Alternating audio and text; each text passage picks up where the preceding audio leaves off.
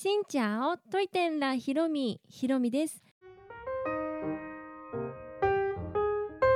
この番組は YouTuber ブロガーでありベトナム旅行研究家のひろみが日々の出来事やベトナム旅行にまつわるお話をしています。毎週月水金各種ポッドキャストとスタンド FM で配信をしています。今日午前中、娘の一時保育の面談に行ってきました。今娘はですね、保育園とか行ってなくって預けることもしていなくってお家で一緒に過ごしているんですけど、やっぱりね、月齢が増えるとともに行動範囲も広がってできることも増えて、構ってほしいちゃんっていう風になっていって、なかなか仕事をねしていてもなんか仕事にならないと言いますか、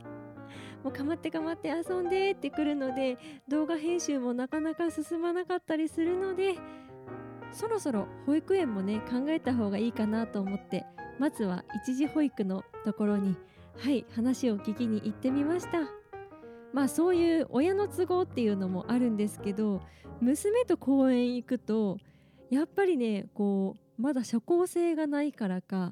1歳半でね社交性はまだないと思いますけど、他の子がいてもあんまり近寄らない感じでぼーっと見てる感じだから、ね、ちっちゃい時からいろんなことを接して、こう社会性を身につけるというか、遊び相手になってくれる同年代の子がねいて、一緒にワイワイできたらいいなと思って、そういう意味も込めてちょっとずつ世に出してあげるって言ったら大げさですけど、保育園にね慣らして子どもたちと一緒に遊んでほしいなと思っています。そんなわけで今日はですね、私がもうそもそもの話なんですけど、なんでベトナムに興味を持ったのかというお話をしようと思います。たまにライブ配信とかすると、なんでベトナム好きなんですかって、どういうきっかけなんですかって質問をね、やっぱりライブ配信、最近あんまりできてないんですけどね、するたんびに1回か2回ぐらいは質問をねチャットでいただくんですね。いや、そう思いますよね。なんで海外に興味を持ったのかとか、なんでベトナムなのって私の友達とかにも言われました。最初ベトナム旅行行くんだって、初めてねベトナム行く時に、ベトナムにちょっと旅行で行くんだよって言ったら、ベトナム？なんでベトナム？って言われました。やっぱメジャーなのはタイとか、韓国とか中国とかも、ね、メジャーなのかな、なんですけど、なんでベトナム？ってみんなに言われました。やっぱり気になりますよね。私もねそう言われたら気になると思います。で、なんでかと言いますと、私が最初にベトナム行ったのが2019年の1月です。当時の彼氏の幼なじみがホーチミンに駐在することが決まりまして、で次の月になっちゃうと、来月になると家族がベトナムに来ちゃうから、それまでの独り身の間にちょっと遊びに来なよって言ってくれたのが最初のきっかけです。その方はてっぺいさんっていうんですけど、動画でもね何回も出てきたと思います。てっぺいさんが誘ってくださった一言で、ホーチミンってどこ？ベトナム？ベトナムのホーチミンに行くのねみたいなところから始まって、で彼氏がねじゃあ一緒に行こうよって言ってくれて、ホーチミンに行くことになりました。で来月から家族来るから、その前にということで2週間後ぐらいに行くことになって、もう再来週行くよみたいな感じになって、急に決まったんですね。そんなもうちょっとしたきっかけでベトナムホーチミンに行ったのが始まりです。その時私はベトナムがどこにあるかももちろん知りませんでした。東南アジアにあるよって言われても、東南アジアってどこ？みたいな感じで地球儀出されても絶対もう見つからんわっていう感じ。そしてベトナムが英語喋るのかなとか思ってたら、ベトナム語を喋るんだってみたいなところから始まりまして、よくわからんけどとりあえずツアー会社、旅行ツアーのね会社にお願いしてベトナムホーチミンツアーを検索しようということで3泊4日かなのベトナムの旅をしました。そしてホーチミンのタンソンニャット空港に降りついて、空港を出た瞬間からもうすごいですね、もわっとした、ね、何とも言えない空気、今となってはこう南国の空気っていう感じなんですけど、当時はなんかよくわからない嗅いだことのない空気にまずおっと思って、でそのままバスツアーだからね、ホテルに行ってくれるバスに乗って移動して、そのバスから見えるバイクの波に圧倒されて、本当にあの時のバイクが今まで見たバイクの波の中で一番すごかったんじゃないかなってぐらいめちゃくちゃバイクがいました。そして道路が渡れないし、桁が多いお金、これどういうことって、なんでこうなるのとか思いながら、そんな些細な一つ一つのことにもうカルチャーショックを受けまして、ね、バイクがなんでこんなに歩道に並んでるのとか、なんでこの警備員のおっちゃんめちゃくちゃバイク並べるの上手なのとか、もうそういうなんかね、日本じゃそんなことあっても何とも思わないかもしれないんですけど、もうそういう一つ一つのことがもう衝撃的すぎて、こんな世界があるんだと圧倒されました。そして食べ物も美味しいし、あとベトナム人の人がねすごい面白いなと思いましたね。特にホーチミンのグエンフエ通りというところを歩くと、夜は昼間も人は、いないことはないんですけど、暑いので昼間はねなかなかそういう外にずっと入り浸る感じの人はいなくって、夕方から人がだんだん増えて涼しくなるからね、で夜になって人がめちゃくちゃいて、みんながね遊んでるんですね。そこでほんと自由にもうくっちゃべってるベトナム人の方を見て面白いと思い、そこでもうニューヨークでもよく見る写真撮るミッキーみたいな、写真を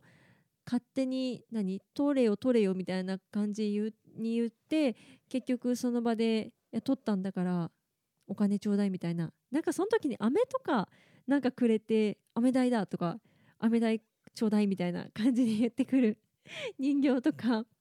あと銅像でねこうお金入れてくださいとかっていう銅像っていうとね、銅像というかなんて言うんだろう、ペイント、もう体全身にペイントして銅像みたいに固まって立ってる人がいたりとか、あとどう見ても危ないようなおもちゃ、上の方にねパーンって飛ばして普通に通行人に当たってたんですけど、なんか日本じゃ絶対やっちゃダメでしょっていうものとかやってて、それをね自分がこうやりたいことをやってる、目の前のことに全力で楽しんでいるっていう姿を見て、ベトナム楽しいなって思いました。あとドンコイ通りっていうちょっとベトナムで高級な通りを歩いて、で夜歩いていたら新聞紙燃やしながらケラケラ笑ってる20代の女の子とかもいて、そういうところがなんかこうファンタスティックなアメージングな国だなと思って、もう虜にさせられましたね。そのベトナムを皆さんに知ってほしいという一心で YouTube をやってみようと思いました。とは言っても、私は初めての旅行は自分がね YouTube をするなんて夢にも思っていなかったので、お遊びでねこう撮っていた動画、なんかホーチミン着きましたとか、すごいバイクとか言うてた、もうプライベートっぽい、もういかにもなんかこう彼氏と旅行に来てますみたいな映像を